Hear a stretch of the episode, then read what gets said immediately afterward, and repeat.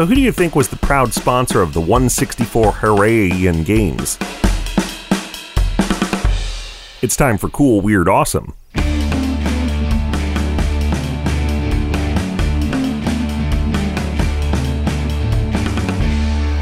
Welcome back to Cool, Weird, Awesome, a show that just wants everybody to be able to do their best.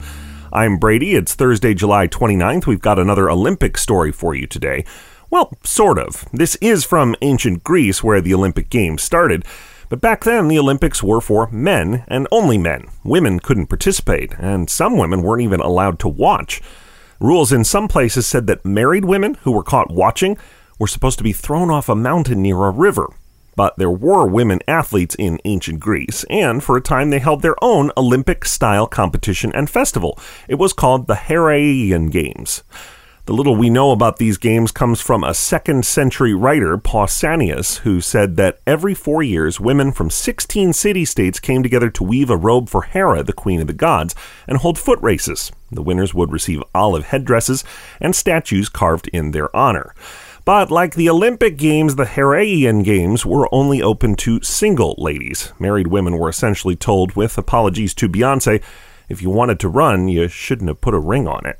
You can learn more about the Heraian Games in ancient Greece at coolweirdawesome.com and on Twitter at coolweirdpod. And coming up, how do you do same day coverage of the games from halfway around the world before we had satellites? We'll have an answer right after this.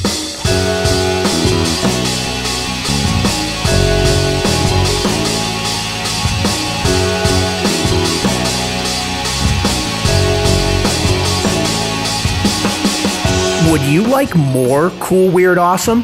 Like bonuses, extras, and insider info? Then join us as a backer on Patreon. We're offering backers extra episodes, sneak previews, and the chance to add their own messages to the show. To find out more, visit patreon.com slash Brady Carlson. And thanks. If you've been listening to our show for a long time, you may already know this, but we have an episode from way back that explains how Olympic medals came together. You can find it on my website along with hundreds of other episodes of this show on all kinds of topics. Check them all out.